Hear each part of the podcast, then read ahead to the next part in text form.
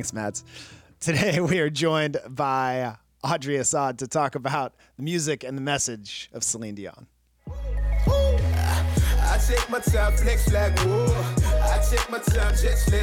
Welcome to Pop Culture Catechism conversations about music, movies, and the longings of the human heart. Let's get started. Where do silent hearts go? Where does my heart beat now? Where is the sound that only echoes through the night? Where does my heart beat now? You might recognize these questions from the lyrics of one of the world's best singers and one of the best singers, I think, in history, Celine Dion. We're talking about her today because she's had a huge impact on the music of the last few decades, but also because she is one of my wife's favorite artists. And she's been telling me for a long time, you got to talk about Celine Dion. And she's also one of the favorite artists of our guest today, Audrey Assad. I invited Audrey here today to have a conversation and to hear a bit of her story and to listen to her. I don't want to tell you too much of her story because I'd rather you hear it from her. A story that I'll share. A few weeks ago, I was talking with my friend Laura. We were at homecoming at our alma mater, the Catholic University of America in Washington, D.C. And we were reminiscing about old times and catching up on who we've seen and who we've talked to. Oh, so have you talked to this person? Have you talked to this person? And at one point, she asked me, Does it ever make you sad that so many of our friends are no longer practicing their, their Catholic faith? And, you know, we went on retreats with all these people. We sang songs with all these people. We went to praise and worship adoration. We prayed rosaries together. We did service work together. We went on mission trips together. Uh, some of them were in our weddings as groomsmen and bridesmaids. Some of them are godparents to our children. And it seems that slowly through the years, many of them no longer call the Catholic faith their own. And I said, yeah, that does make me think sometimes. And I, and I do wonder about that. Now, normally on this show, what I try to do is I try to find the awesomest, most engaging Catholics and Christians I can find who are alive in their faith and communicate it well. And a few years ago, many Catholic podcasts would have said near the top of that list, the person you got to talk to. One of those people is Audrey Assad. She's, in my opinion, arguably, arguably the best female voice in Christian music. Just you listen to her sing, it's amazing. But a few years ago, Audrey kind of bravely, I think, announced to the world a little bit about her spiritual journey that she no longer really calls the Catholic faith her own. We're going to hear her story today. So I invited her here to talk a little bit about why, because I think for many of us, the Catholic faith can be a struggle. It's countercultural. It goes against so much of what our world sees as good and beautiful. It's it's a very kind of sign of contradiction for many of the things. And I've, I've, felt that too. And I've had my own struggles and ups and downs with faith. And knowing Audrey, a little bit of Audrey's story, reading her blogs, hearing some of her talks, listening to her music, I almost feel like I know her a little bit, even though I've only met her for the first time just a few minutes ago. So I kind of took a risk and said, Would you be willing to come on the show and share with us about your journey? Because I think it's something that I can learn from, and maybe we can learn some too. So we're not here to have a debate. We're just here to learn from other people. So I want to thank Audrey for her generosity and vulnerability to come on here and share with us, you know, even random strangers on the internet, a little bit of her story. And in pop culture catechism fashion, we're going to do all this through the lens and the music of Celine Dion. If you don't know who I am, my name is Mike Tenney. I'm a Catholic speaker and worship leader from Washington, D.C. I spent over a decade teaching Catholic high school theology, and now I'm blessed to speak to thousands of people each year through different events all over the place and leading worship all over the place. And through this show, Pop Culture Catechism, this is Pop Culture Catechism, the gospel according to pop music and movies, where we take a look in the Uh, music and the movies that you're plugged into, and we try to find God's love in those things so that when we unplug and go out in the real world, we can have a better awareness of God's love in our hearts and live in that love and share it with the people around us. And so that's our goal by the end of today. Hopefully, you'll learn a little something. You'll be asking some more of the right questions. You'll have a greater appreciation for Celine Dion. And hopefully, we'll be filled with a little more peace and love in our hearts to share with the world. I want to give a special thank you to our patrons who support this show through popculturecatechism.com and our sponsor for the episode, CatholicMerch.store. And all the swag you buy through that store supports the shows here on Awaken Catholic. I want to welcome to our show Audrey Assad. Audrey, how are you? Hey, I'm doing uh, pretty well. I'd say I'm about 78% on the health scale. Oh, and, uh, well, thank so you bad. for being here. I appreciate yeah, your perseverance. No, glad to be here. Yeah. yeah. Thank you for having me. So uh, I'm sure some people who are listening to the show know who you are. Some people probably don't. Um, what What are you up to these days? What are you doing? well, I'm very busy parenting. I have two children, nine and 6 mm-hmm. and then um, so that's you know first and foremost what i'm up to but then i am also releasing a bunch of new music and started doing that in june Mhm. um, so i have two singles out towards this album that i crowdfunded um, Mm-hmm. and i am finishing all the songs for that and just getting them out into the world That's awesome. yeah I'm super excited me to too. hear the new stuff. You you put out um a, a couple songs under a different name a couple like maybe a year ago. Uh, are you thinking of um the Overstory by chance? Yes, the Overstory Yeah, that was a. Yeah, few. yeah. I was actually in 2020, believe it or not, Oh, or man. 2021, maybe when we released it. I can't remember. Yeah. The pandemic makes everything a blur. Yeah, we we recorded it right before everything locked down oh man. in February of 2020. But yeah, um, two friends of mine and I formed a little band and recorded five or six songs. I think that uh, we'd worked on, and they're kind of, you know, just songs about life and love and yeah, growing I, up. I liked them. Some of them Thank were just you. like very very cut to the heart. so I really appreciate I thought. I loved them, and yeah, we hope to do something else someday. We'll see. That's awesome. Mhm. Very cool. So we'll get more into this as we go through and talk about Celine Dion and, and so forth. We'll get more into your story, but kind of tell us for those who don't know us, can you give us kind of the, the broad strokes of your spiritual journey Yeah. through the years? Yeah. I know that's a tall order. That's okay. I, th- I've you know it's um something people ask me on a regular basis, so I feel like I've got it you know memorized at this point. But I was raised in New Jersey by my Syrian refugee dad and my American mom. And we were part of a church called the Plymouth Brethren, which is sort of a Quaker adjacent type of. Um, I say that not because all the spiritual beliefs were the same, but a lot of the uh, ascetic practices, so women covering their heads, um, dressing quite differently than the world, let's say, you know, um, and yeah, so I was raised in a very non-hierarchical Protestant tradition, very simplistic and very focused on um, the end times, actually. So, grew up steeped in the Book of Revelation and waiting for the second coming, kind of kind of thing. It was an Yeah. interesting way to grow up in. And then I also um, became a Catholic eventually, but between so I left the Plymouth Brethren when I was 19. I became a Catholic at the age of 24, and in that five year period, I kind of church hopped backwards. It was like Baptist, Presbyterian. Maybe I'm to be Episcopal. Nope, too liberal at the time. And then I ended up in the Catholic Church at the age of 24 as an adult convert.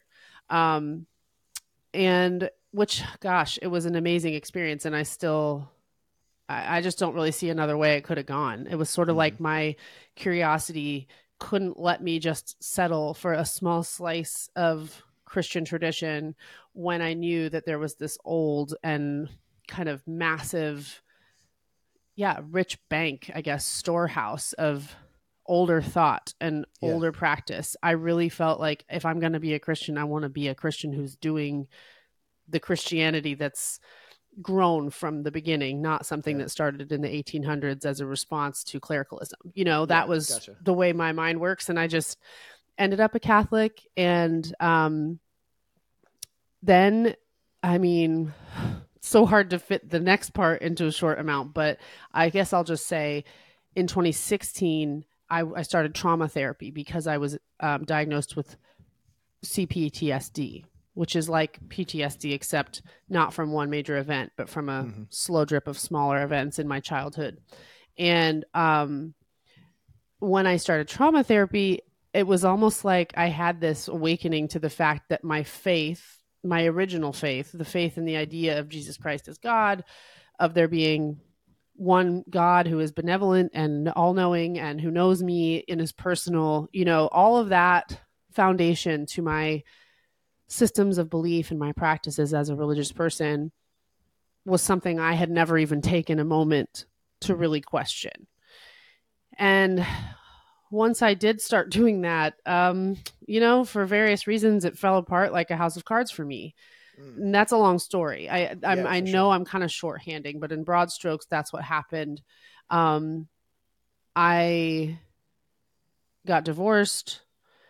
After that point, I ended up stopping practicing um, Catholicism, and Christianity in general. And so now I'm here as a sort of nun, I guess, as they term them, N U N O N E. Mhm. Um, and it's funny because I used to sort of inner, like I had an inner scoffing at those people Mm. um, for so long, and it's like the universe and God paid me back by bringing me into that same camp, um, so that I have a lot more understanding of why people end up here because I've ended up here. And Yeah. uh, I actually think that's a beautiful experience to have. I sort of have room for everything in my in myself. I I have so much room for people to believe differently than me Mhm. because I know that uh, I guess I don't believe anything is as simplistic as some of us would like to make it, including angry atheists. You know, it's so that's not where I landed. Yeah, well, and it's I, I think uh, the the word that I think in the Catholic tradition we would ascribe to what you're describing is humility. You know, there's a, I a- hope a- so. yeah, it's a, a certain amount of you know I don't see myself as superior. I have some compassion for where people have gone, and uh, I think uh, you say you know maybe I, I would have kind of scoffed at people in those situations, and I've, I've I've found that in myself, and as somebody who has kind of devoted himself to a life of evangelism, you know I make content for the internet. I talk at youth groups. I spent a long time in Catholic schools. You know, I'm, I'm trying to like let people know about the love of Jesus. There can be a real temptation to be like, all right, there's like the solid, like real Catholics, and then there's like the lapsed Catholics, and then there's like the Catholics who maybe go to church, but then they like still use birth control and Cafeteria that sort of thing. Yeah, Catholics. cafeteria Catholics. There's like the practicing Catholics. Like we kind of have these labels or whatever Yeah. and uh, I'm often challenged when I read the stories of the gospel how often Jesus is like pointing his finger at the super religious people and being like, "Look, you don't got it." This guy beating his breast and saying like, "Have mercy on me, a sinner." Like that's that's who's got it. You know, it's not the it's not the older brother who says, "Yes, Father, I'll go work in the fields," and then nev- never does it. It's the brother who says, "No, I'm not going to go work in the fields," but then actually goes out and and does it. And so I think that's an important message for those of us who claim that we have the capital T truth to have some humility there that like, you know, I'm not I'm not better than anybody else. yeah and, And- like jesus really modeled um not obsessing over whether someone has done all the right things and Hmm. i think that's challenging and if it's not challenging it's not really jesus teaching in my opinion you know Yeah. uh, he really Uh-huh. issued a lot of challenges to a lot of kinds of people not just pharisees and not just sure. religious people you know so um yeah that that seems characteristic of his uh, influence you know Absolutely. All right. Well, I want to get into a little bit of Celine Dion, but before I do, I just want to give a disclaimer from our my listeners um, and the audience. Sometimes on this show we have discussions that are sensitive. We've talked about like racism and feminism and war and sex, uh, you name it. And I just I want to reiterate. Audrey and I aren't here to debate, but to try to learn from the experience of others. And in this case, we're trying to learn from someone who has had a different experience of the church than maybe some of us have had. And I know we won't agree on everything. There might be some things that she says or that I say that you might not agree with and probably lots of things that we don't say that you think, oh, you should have said this. Why didn't you say this? And I would just invite you as you listen to try to have the spirit of Ted Lasso and be curious, to try to have some humility and try to, you know, wherever you are on your spiritual walk or spiritual journey, be open to another person's perspective and listening. And so often in the gospel, when Jesus meets people, the first thing he does is he listens to them. And the next thing he does is he asks them some questions, right? And then he speaks. And so that's what I think we're going to try to do here is just try to have a conversation, two people sharing about their experience of faith and their love of Celine Dion. So that's what we're going to do today. If you don't know who Celine Dion is, listeners, uh, she's a French Canadian singer. She won the Eurovision Song Contest in 1988 at the age of 20, which I didn't know until I was researching for this episode, but she sold 200 million records worldwide. She's one of the best selling music artists of all time as well. She is the best selling Canadian recording artist and the best selling French language artist in history. Best Canadian recording artist. I guess she just edged out Matt Maher there, just uh, you know, a little bit. She has five. She has five Grammys, and uh, yeah, she's she's she's awesome. So, Audrey, tell me what you love about Celine. Oh, okay, so I'll just paint you a picture. But Paint it. when I was young, I was, as I said, raised in the Plymouth Brethren. And now most kids in the Plymouth Brethren were not permitted to listen to any secular music. And we were a sort of exception. And when I say that, I mean my parents had this weird little short list of artists that we were allowed to listen to. And it was like Simon and Garfunkel, John Denver, um, Fleetwood Mac's greatest hits for some reason, and then Celine Dion and Jewel, and that was like the list. You know, we Did you could say listen Jewel? Jewel, yeah. My dad really, really loved Jewel for some reason, and so we would listen to her awesome. sometimes. That's quite the Um, lineup. Yeah, it was an interesting group. I mean, it was a lot of my mom's favorite stuff. You know, that was sort of like contraband, but not really. You know, it was so. I grew up listening to Celine because I couldn't listen to very much other than that, and um she just i know she's corny but like her voice really thrilled me. I remember being really young like probably seven or eight and i was sitting in the car and we had her playing on you know the van minivan speakers and i don't remember what song it was but i was hearing all these harmonics in her voice. Like for listeners who aren't familiar with what that is it's sort of like these overtones over a note. So you'll hear a c and then the, the, her voice was so powerful that I could hear other notes inside this note, and I I didn't know what that was.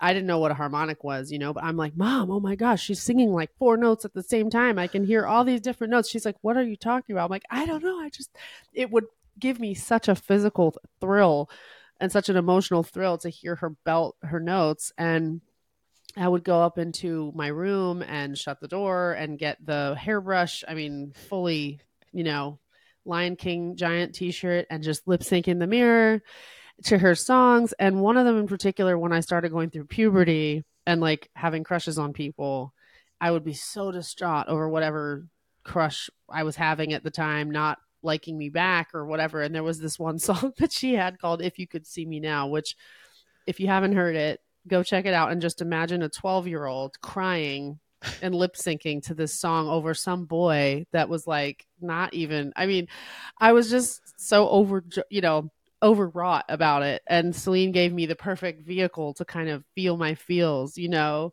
Yeah. and um so i just grew up with her i loved um her voice so much that i almost didn't care what she was singing because some of her songs i'll be honest i'm like these are these are cheesy songs like i yeah.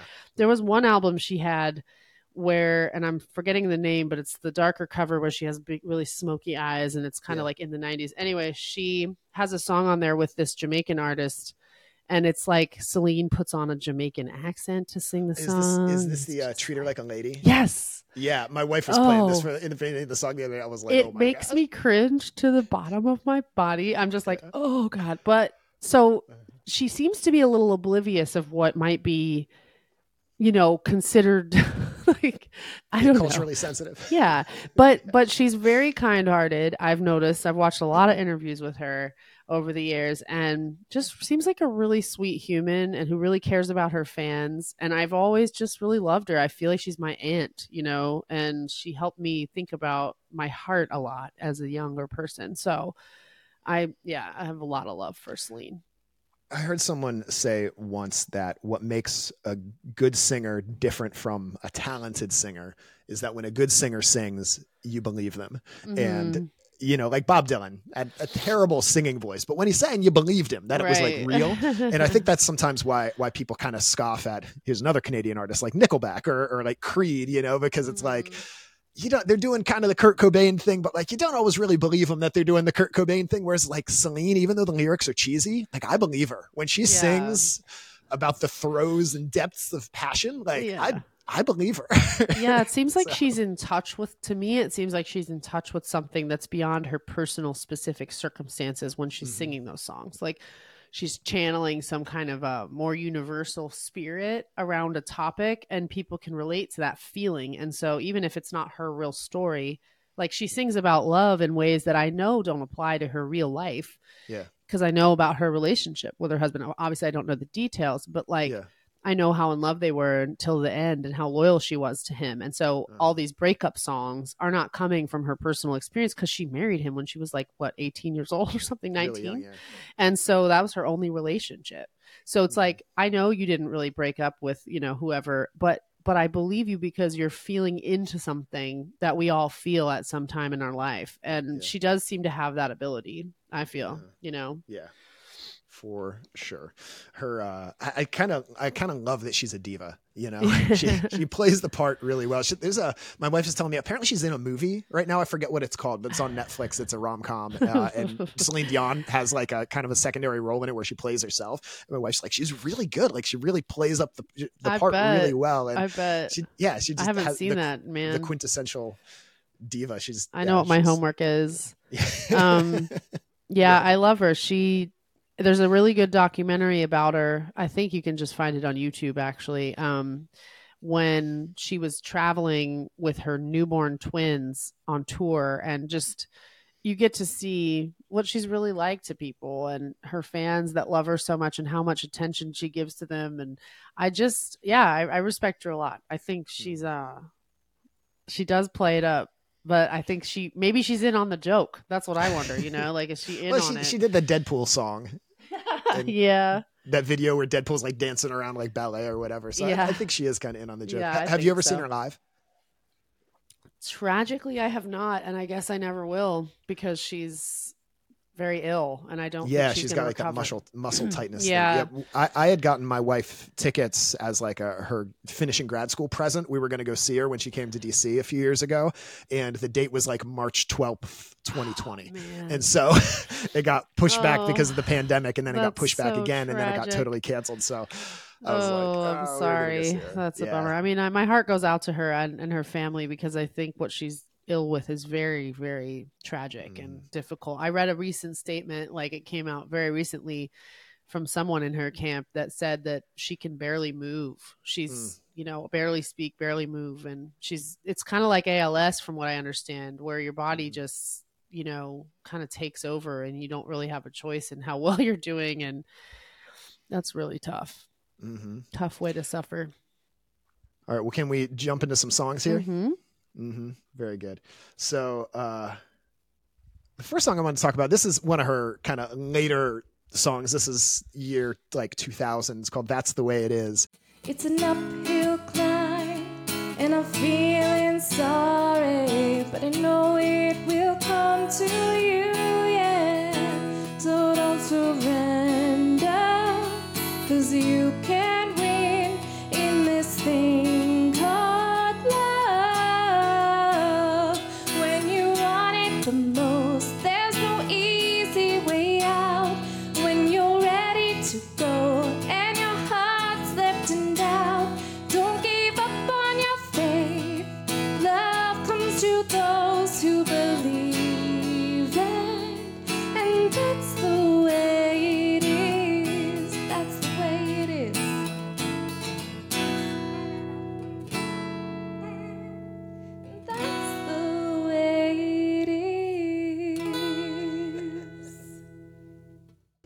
do you happen to know who wrote this off the top of your head? Is it Diane Warren? no, it's Max Martin. It is. Max Martin. I did not this. know that. Yeah, and it, and if with if you listen to it with that in mind, you'll be like, oh yeah, this is a Max Oh, Martin song. It sounds like Backstreet Boys. It sounds like tell. insane. Yes, yeah, it, does. sounds like the uh, chords and everything. Yeah, Yep. totally. uh-huh. Oh Yeah, wow, so yeah, that tracks. Okay. absolutely. I was gonna ask, you know, I we could have done a Max Martin episode because I probably already have, but I love Oh. I love Max Martin. yeah, he's great. Uh, listeners, if you don't know who Max Martin is, he's written like number one hits for every artist under the sun. He's like Swedish songwriting god. So Mm. yeah. All right. So uh, this song, I I can read your mind. I know your story. I see what you're going through. It's an uphill climb. I'm feeling sorry. I know it will come to you. Don't surrender because you can win in this thing called love.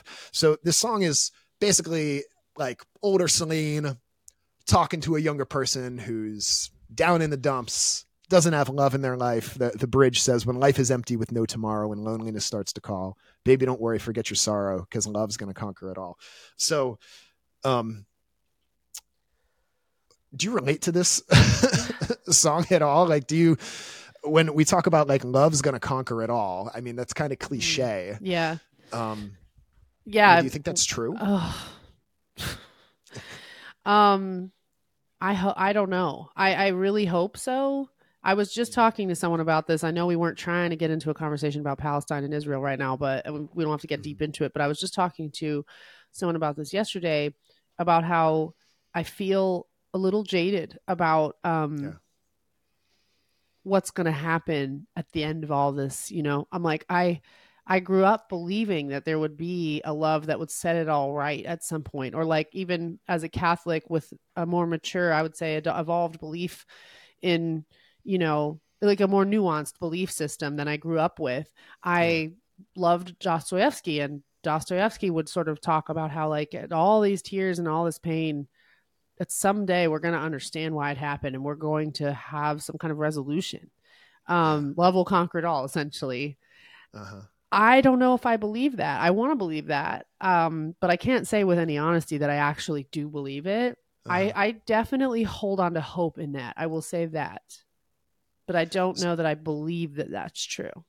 Yeah, and Would I, love I to. think yeah, and and I think for me, I'm not that I'm not that different from you, especially when I look at situations the world is like, I don't know how this is gonna resolve, you know, and I even look at th- things in our country and, and and politically, or even when I, I've looked at some situations in my own life with my my family or my wife or a friend or something, and there are these times when it, it seems like well, if this happens and this happens, and you, you can kind of understand what's happening, but you don't see a way through. I think that's a that's a pretty common experience uh, of life, and, and especially with the the Israel Palestine conflict, it is there can be a kind of resignation. I think to say, I just kind of want to throw my hands up, and that that can either look like despair, Right. but I think it can also look like kind of like a hollow sort of faith. I think there can be a temptation from a faith perspective to be like, oh, well, in the book of Revelation, it says God's going to wipe every tear from every eye and then we're going to be good.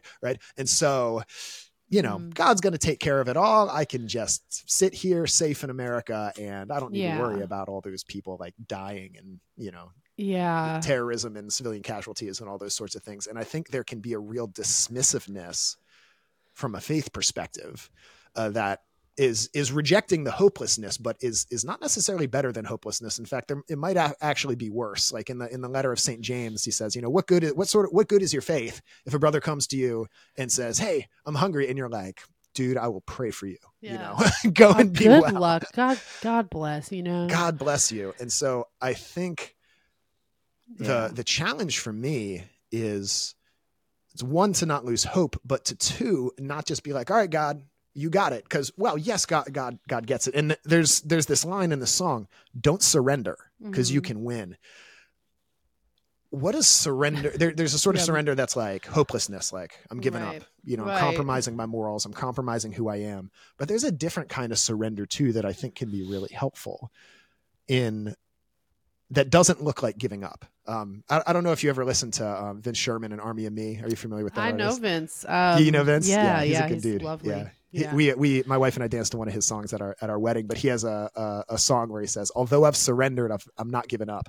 And I think that's that's kind of a perspective I have where. Yes, I trust in God's providence. Yes, I trust in the power of love to get us Mhm. through that love's going to conquer it all.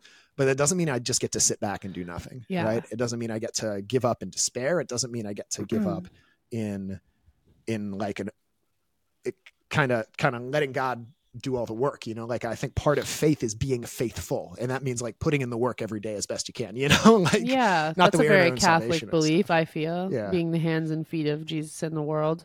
yeah, And I want to say too, like I don't know if you're familiar with Taoism at all, yeah, but that's a very Taoistic type of principle, and I, you know, that principle of kind of the doing and the non-doing, or the the doubt and the faith, like all of those things Mm-hmm. living together, is across several religions. You know, over the Yeah. centuries there, because I think that's probably wisdom. You know, yeah, yeah, yeah. It's it's something in the human heart. C.S. Lewis talks a lot about the Tao in his books, and uh, I, I remember studying Taoism in, in college and being like, "You sure this isn't like some Christianity or whatever?" but I think it's just because God, you know, there's there's a certain truth that you can find, you know, and um, you know, and I believe the Catholic faith. There's a reason I'm Catholic and not Taoist, but there's definitely Mhm. um, something there that I think is is really true and good and good and beautiful. And um, or and I think a lot of people have experienced that that is the wisest way. You know, yeah, um, for sure. for sure. Yeah.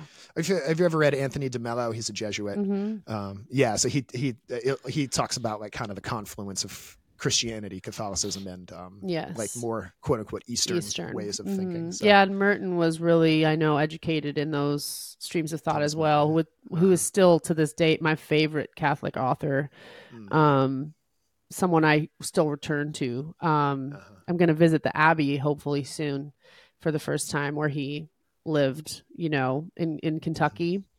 Um, Uh, it's called the Abbey of Gethsemani, and it's about two hours from where I live. And uh, you can go there for just solo retreating, or you can have a guided retreat. There's different, you know, things you can do.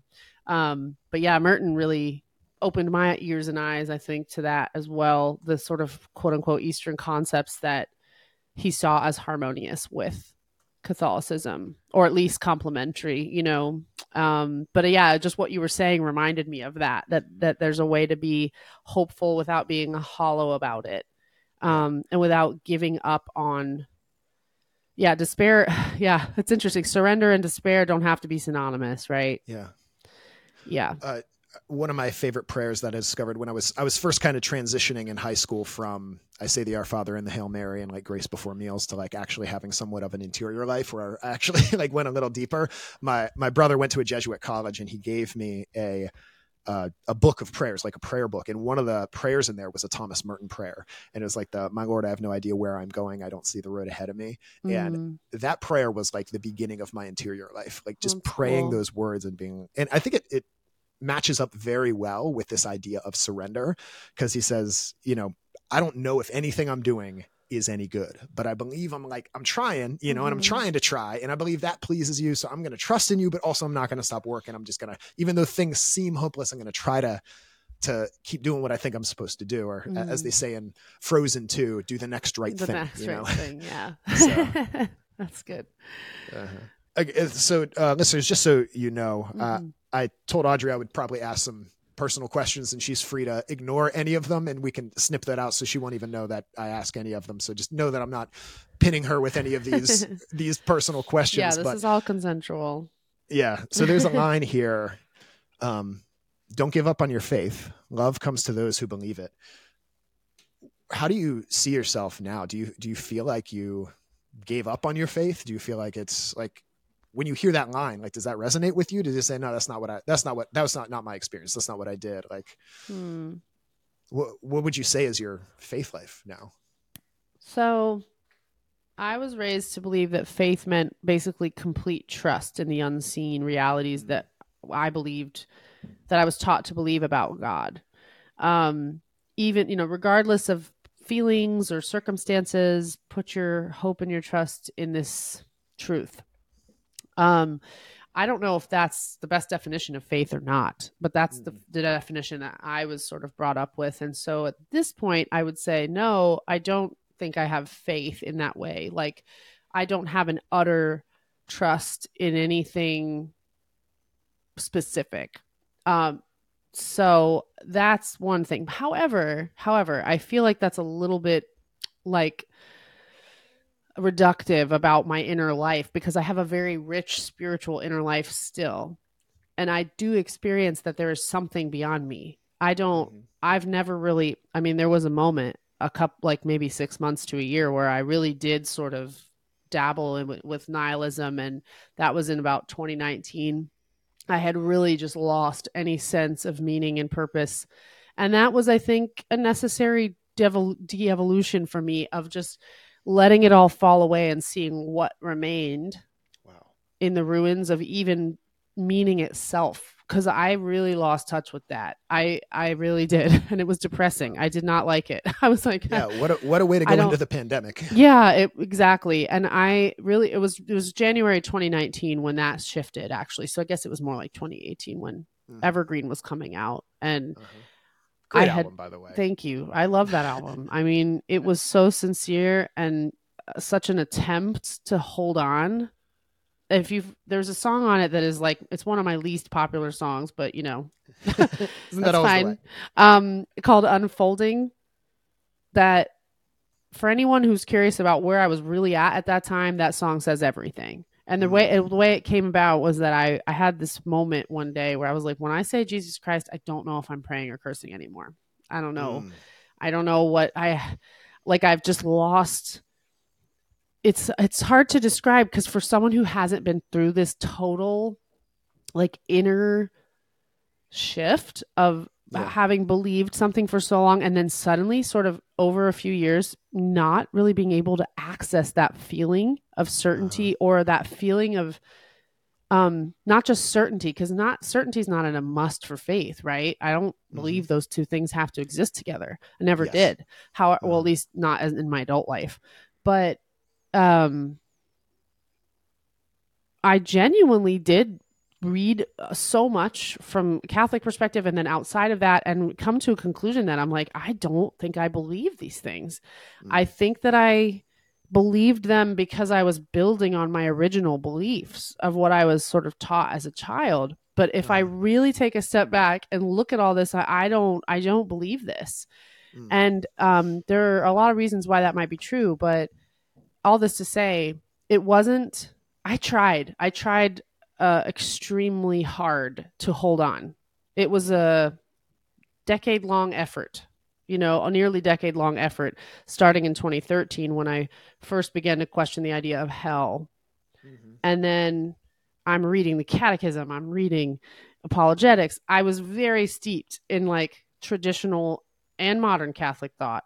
Um, so it wasn't for lack of an attempt to hold on to it, but I couldn't be inauthentic and say I still believe these things when I didn't.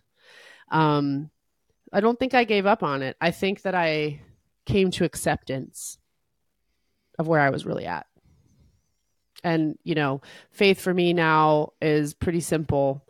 I seem to experience that there's something bigger than me that binds us all together and that I think is loving. Um, and I hope in that, you know, when I go to bed and I'm depressed and anxious about the state of the world, that is what I try to remind myself of. So I guess you could say that is my faith, you know, it's Mhm. not very specific. Yeah. I uh, first of all, thank you for for sharing all that and you know talking about humility and before I always try to remember when I'm I'm hearing the experience of someone who has walked a different path than me or responded differently to situations than than I have. I always try to remember that not everyone has had the experiences that I've had. Not everybody has had the experience of church that I have. Like some people have been really hurt by people in the church. You know, some Mhm. I've I've had for the most part like awesome priests. You know, I had an awesome youth group growing up. I had, um, you know, hel- healthy. People teach me like a healthy view of sexuality and, and those sorts of things that wasn't like based in in, Mm. in shame and purity culture, and I had like awesome experiences of like worship and fellowship. And I always try to remember that I'm not better than other people that because a lot of people haven't had those experiences, you know, and a lot of people, the priest at their parish was a total jerk bag or abusive, or, you know, they didn't have a, a welcoming situation. And I really love that you say like you didn't give up, like you you you dug in, you're reading the catechism, you're praying. And I think a lot of times Christians we can kind of write off this process of what is popularly called now deconstruction of kind of going back and reevaluating uh, what you've been taught as a child. And I, I think the process of deconstruction is important for for everyone. And I think it actually can form the bedrock of a really strong faith. And I think you're right that certainty, like mental certainty, doesn't equate to faith. That's not my understanding. I don't think it's Catholicism's understanding. In fact, in, in the catechism, and I wish I had the um, paragraph numbers in front of me, but it actually talks about the difference between like certainty and faith. Because what real faith looks like is not, I'm always 100% certain of these things. But even in those times when I'm uncertain, I still choose to trust. I still choose to go forward, take the next the next right step, you know, as as again they say in Frozen. And for me, in those times of doubt that I've had, in those times of despair, of surrender, giving up, whatever, I've tried to make the choice that I believe is even even if I'm not sure I believe in the power of love to conquer it all, I try to like almost act like it is. Like, well, what I want to believe is not kind of the, the nihilistic world of nothing and nothing means anything and there's no meaning and no purpose and no right and wrong or a- anything like that. I don't want to live in that type of world. So I'm not going to go, I'm going to choose not to go down that road. I'm going to, I'm going to choose to kind of fake it until I make it in a way, you know? And I, I don't think that makes your faith fake any more than, a relationship with a, a, loved one where you don't always necessarily have all the feels. Like my, my i am i am faithful to my wife not because i always have certainty mm-hmm. of her feelings towards me not because i always know what's going on but because i've i've made a commitment. And so being faithful doesn't always look like mental certainty. And i think the same is true of our relationship with god. And i think the process that you went through from a certain point of view could be described as, as like very faithful, like doing your due diligence to like seek the truth, you know, because as Catholics, we believe God is capital T truth. So if you're seeking truth, like you're seeking God. Um, and I still feel that way. I, it's interesting. Yeah. Like when I, in January of 2019, I did a, my first therapeutic psychedelic experience. And that was because I was having, still having symptoms of PTSD, even though I had done all this talk therapy and done all this four four years of work, you know, and longer. Um, and I had been researching the promising, you know, effects of particularly psilocybin and mushrooms for PTSD victims. And um, I did that, and it was what brought me back from nihilism, actually. Because while I was in that state, in that experience, I experienced the love of God at a very cellular level mm-hmm. For the first time ever, in some ways but I came out with less beliefs that were very specific in any specific God. However, at the time that I did that, I was like, I don't even believe love is real. I don't think I even love my kids. I don't it's just biology. I was depressed because that that sucked. You know, like I didn't like that. I didn't like the feeling of having no meaning and no purpose and no sense of connection to something that is peaceful and deep and riverbed, you know, of of love undergirding all this. Um, and so for me, it was actually mushrooms that brought me back to that type of faith in something good. I had kind of lost touch with that entirely. Um, yeah, and I think there's a reason why a lot of people who do mushrooms come out with that kind of feeling because you know they're hey they're plants growing out of God's green earth, right? Like I they seem to have this ability to sort of you know take us to some deep places. So yeah. So I when uh when you first started sharing publicly a little bit of your journey, I remember talking to a friend and somebody uh saying something like Audrey Assad. I heard she kind of went off the deep end yeah. and started doing shrooms. Yeah, I think a lot of people think of it that way, but I really yeah. went to it with the same reverence that I've always gone to spirituality. You know, it's sort of it came from a real desire to heal Mm-hmm. Um, and you know, they are very stigmatized in our culture. But if you do any research on the modern stuff, it's like, oh, this is actually medicinal for a lot of people for a lot of things, including addiction and, you know, healing from abuse and stuff um, when done in the right setting and in the right ways. Mm. And so I really took a risk with it because I was trying to heal and nothing had yeah. worked and I had prayed my whole life and done all this. Yeah, I tried so hard. I feel like I'm the queen of trying. I'm like a I'm a queen trier. I do not I didn't give up, but I I let go. There's a, there's a Taylor Swift song about that. Yeah, yeah. This is me trying. I didn't give up, but I think I let go, and I think that's different. Uh-huh. Interesting. Like I've I, I don't I don't know anything about this, so I don't know enough to be like, oh, this is crazy crackpot stuff, mm-hmm. or oh, this is like cutting edge medicine that's really well researched or whatever. So yeah. I don't I don't it's I, in, I, I, can't endorse it or sure, condemn it or whatever, fair, but it's interesting know? to hear your perspective. Um, so what did this look like? Did this look like going to a doctor and them like giving giving you like a specific dose for your specific thing, or was it like sitting around with some friends and it was no, like, hey, I heard shrooms can help with PTSD. Here you go. Kind of in between. I did about a year of research before I did anything because I'm that mm-hmm. way. I just don't I don't do things quickly. Um, I read a book by a journalist named Michael Pollan called How to Change Your Mind, and it was a three phase book. And I'll be really brief here, but it was a three phase book about the history of psychedelics in the United States. Then he does a bunch of them and chronicles his experiences. Wow. And he's a very well respected journalist who I already loved and followed. And so it was kind of like I had a trust with him, you know, based on him and his journalistic experience the third phase was about the research that's been being done for the last 30 years at Johns Hopkins University with psilocybin for addiction for PTSD. So this is a very I knew that there was a lot of research that had been done and was showing a lot of promising things. They're in third phase clinical trials with multiple psychedelics there for these issues. And so I didn't now we live in a place where most most places it's still illegal to take mushrooms or to grow them um, even though they're literally just plants but I, which I think is interesting. Um, but I obtained some from a trusted source and basically went into a guided environment. It wasn't with a doctor because you can't do that uh, in most places, other than in Denver and I think in Oakland and there's a few cities. Denver. I know there's a few cities where it's been decriminalized, but it's very rare for that to be the case. So I can't really have access to a therapeutic setting, which is unfortunate because I feel like if we had that, then it wouldn't be, you know, there's so much potential for abuse of things when they're not regulated and sort of done therapeutically. So, um, anyway, I didn't have that access. So, what I did was instead I went with a really seasoned and experienced friend who had been through a lot of journeys and he sat with me as I went through it. And we did the dose that's commonly known as the hero's dose, which is five grams of psilocybin. And so it's the therapeutic dose essentially. Um, Mhm. And it's a very intense experience and it lasts about six hours.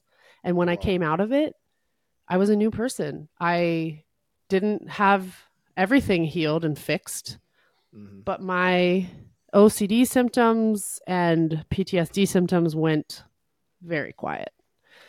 Um, because I went through an experience of release and surrender in a you a state where you can't really control anything, and in that state, I heard like the Psalms spoken over me. Um, specifically like where can i go from your spirit? Where can i run from your presence? Mm. um if you make your bed in hell if i make my bed in hell behold you are there.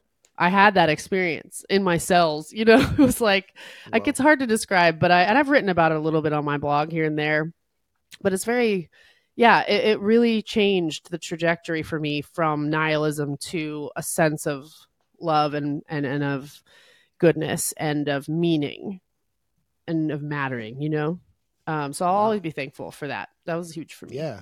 Yeah. Well, I'm I'm so glad that uh I'm so glad you're fe- feeling in a better place. me too. Me I've too. had- again, I've never, I've never, I've never researched it. Most, most of what I know is from what you've told me in the last few minutes. So, uh, um, but it, it, it would be really interesting, you know, it, as, um, from the Catholic perspective, we have great respect and reverence for science as a way Yeah. of like pursuing truth. Mhm. And so, like, I think a lot of times, especially in American Christianity, we can kind of be like, no, psychology, you don't need that. Just Right. like pray your way through. but they can be so just, like, complimentary, though. trust in God. But yeah, and they Yeah. really they should go together. And I've had, I've had a lot of uh, Catholic therapists on my show for that reason, as I think they can go really well together. So that would be really interesting if this could be Yeah, um, a way that you know modern modern science and medicine could. I definitely think so. I think that's what the yeah. research is showing. And to be honest, Mhm, and I know I can't reveal who they are, but I know a lot of Christians who have done this mhm. because a lot of the traditional talk therapy methods have not worked for them.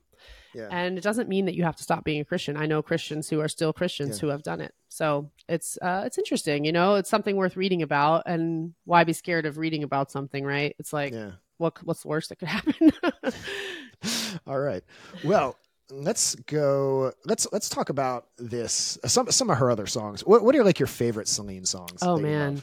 Okay, so well, if you could see me now, as I referenced earlier, it's a it's a really really amazing like her bridge and her the high note she hits. It's just top of the list for me. Um, but I also love. I mean, I love so many. I love that's the way it is actually, which tracks because I love Max Martin.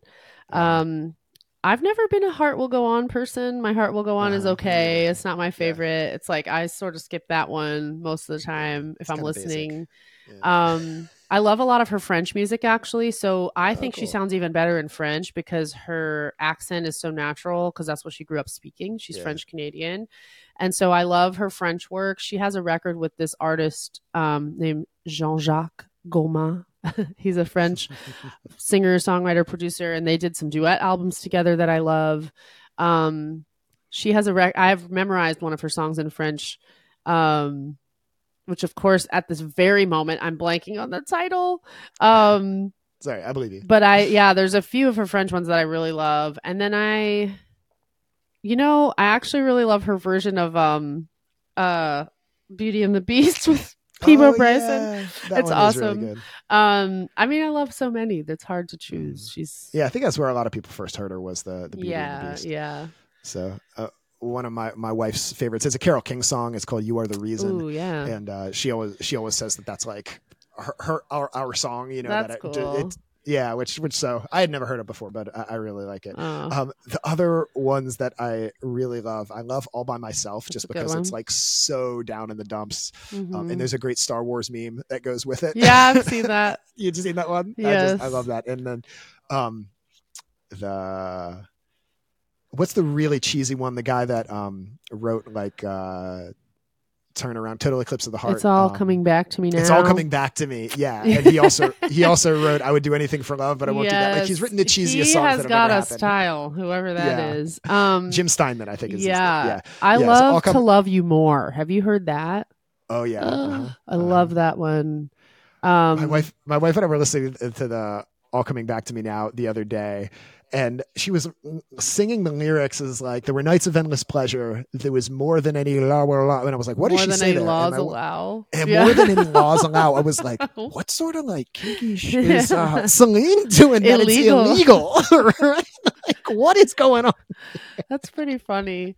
Um, man, she has a song too that I heard. So speaking of songwriters that you hear in their style, I there was a song she put out in 2013 called um, uh, oh my gosh, I'm gonna I'm gonna look at it because I had her songs pulled up. It was called "Oh Loved Me Back to Life," and I heard Oh, it yeah. Mhm. and I was like, that sounds just like Sia.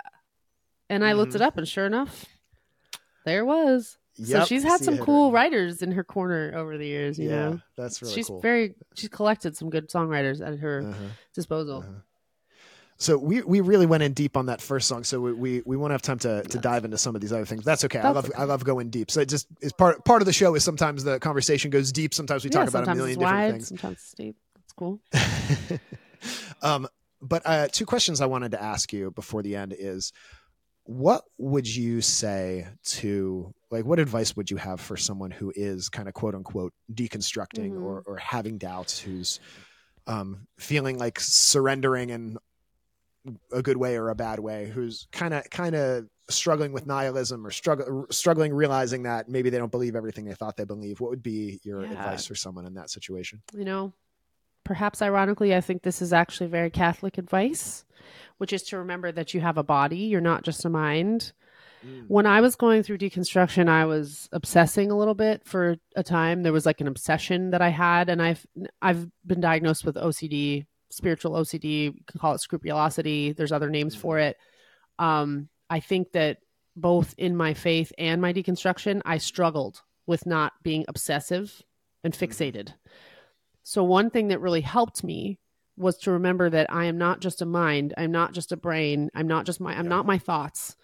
I am a body. I live in a body and I am an incarnated being. And so I have to take care of that body.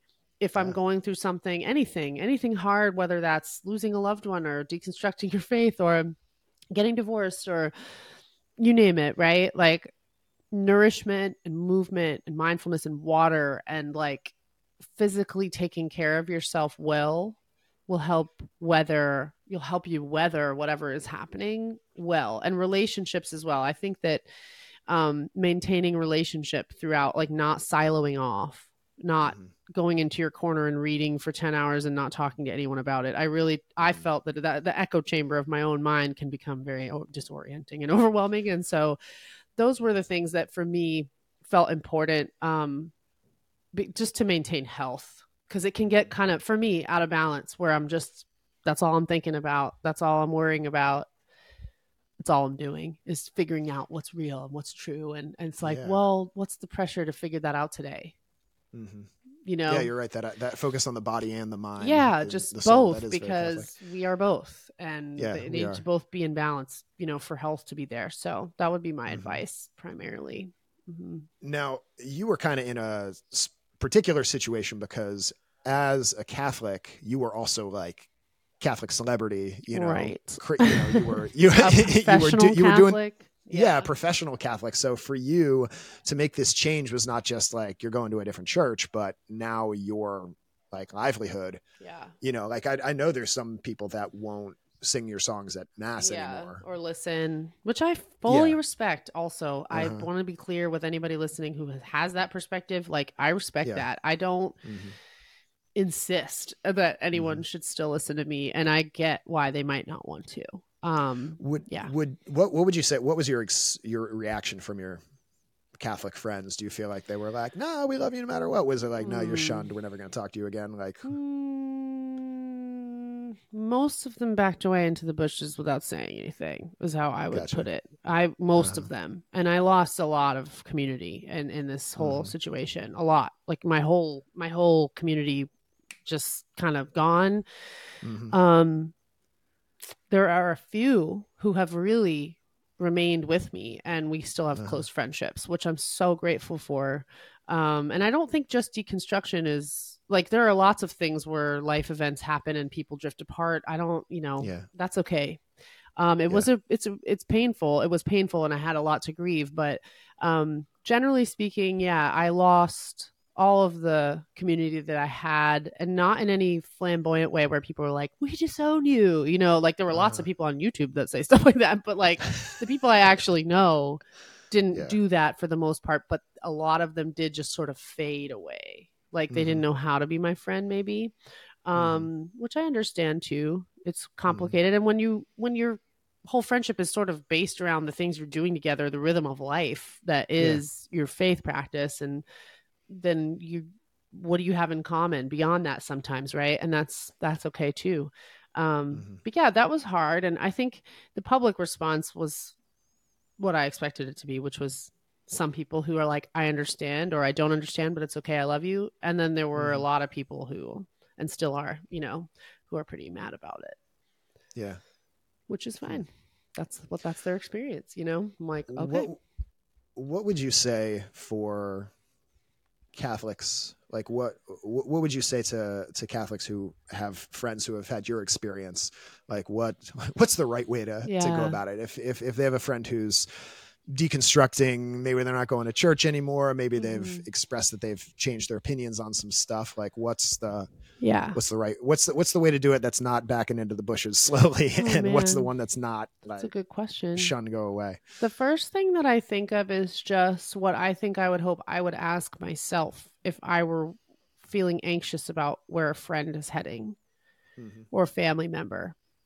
And what I would want to ask myself is why does this bring up so much anxiety in me that they are having a different experience than I am? What is that about? And why do I feel that way? Because if I believe that God is X, Y, and Z, loving and will pursue the people that he loves, you know, all the things that come along with a deep, pious Catholic, you know, belief, Mhm. then what am I anxious about? And am I leading with that anxiety in this relationship? And if so, Mhm. why? Because honestly, regardless of why that might be or what it's about, like if it, it could be anything, like I said, a divorce, um, someone coming out as gay, someone um, not being Catholic anymore, someone deciding that they want to go be a clown in the circus. I don't know, like whatever, whatever the change Yeah. is. Mhm. Why am I so anxious about it? And what does that mean for me? Because I think that a lot of us have led with, and I've done that. I have absolutely done that in relationships in the past where I've sort of let that anxiety lead how I approach them. And that Mhm. has damaged our relationship. And Yeah. so that would be my main advice would be to just a little bit of self interrogation or a little bit of self examination about that feeling that rises up in you when someone that you love is going through something that you don't really agree with or feel like you would land in the same place. Because Mhm. I like to ask myself, do I want to be friends with this person when we're old? Then Mhm. I've got to go through life with them. You can't, Yeah. you know, uh, yeah, that that's how I think about it. Yeah. I think that's helpful.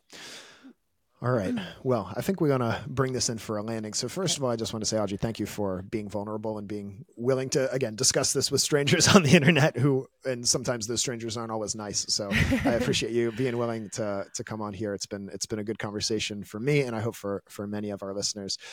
At the end of my episodes, I always ask uh, my guest if there's one thing that you would take away from this conversation. What's, what's your takeaway? What are you walking away from this conversation thinking about? I feel that there is more in life that connects us to everyone else in the world than there is that divides us. I do feel that. I think that even if even in a world that is full of divisions, when you really look at people across the world, across traditions and beliefs, we are more alike than we are dissimilar. I will admit that there was a phase where I did not feel that way about Catholics for a while. I was like, no, we, you know, I'm like, I was just feeling like I'm in such a different place. I'm so far away from that. And, you know, I turned 40 this year. I'm so old and mature now. Me too. But in middle age, I'm realizing like all of that is really my invention, the invention of my mind. A lot of the divisions that I have felt in the past between people and beliefs and are things that I'm sort of putting on, transposing them on the situation. Whereas um, from this conversation, I'm taking away today that regardless of where I may land in my beliefs right now, there's so much to discuss and share Mhm. with people who believe differently than I do. And I value that. And I think that enriches my life. I would hope I would never be in a position where I'd be like, no, I'm not going to talk to that Catholic person about, you know, like that's so prideful and so Mhm. um, reductive and unfortunate because I always want to learn from other people too. So that's what I'm taking away is that um, there's always something to learn from someone and something to share with them as well. Awesome. Yeah. Thank you so much. I think my takeaway from this is kind of what you were saying when you talked about so many of your friends kind of slowly fading into the bushes. And uh, as you said that, there's like specific people in my mind that came to mind. And it's like, well, since they made that life choice, I haven't really talked to them. and, um, you know, and it's, it's, it's not necessarily all my fault. They could have reached out more too. But I, I think when people are going through big transitions, like, you want to reach out more, not less. And I think I've let the craziness of life, not not any malice or, or any disappointment in in them, but just the awkwardness of it, uh, kind of get in the way of maintaining some of those relationships. And so that's I think the challenge for me is to try to reach out in humility and in love and compassion to some of those people that maybe I've faded into the bushes or they've faded into the bushes and mm. not worry about whose fault it is or who moved first, but just try to try to make some reconnections there. So that's That's that's, what I'm taking with me. That's what I'm going to be praying for. So at the end of our episodes, we often end in prayer, which I'm happy to lead. Would you Yeah. I'd be all right with that if we close? Listeners, let's take a moment and pause and pray in the name of the Father and Son, and Holy Spirit. Amen.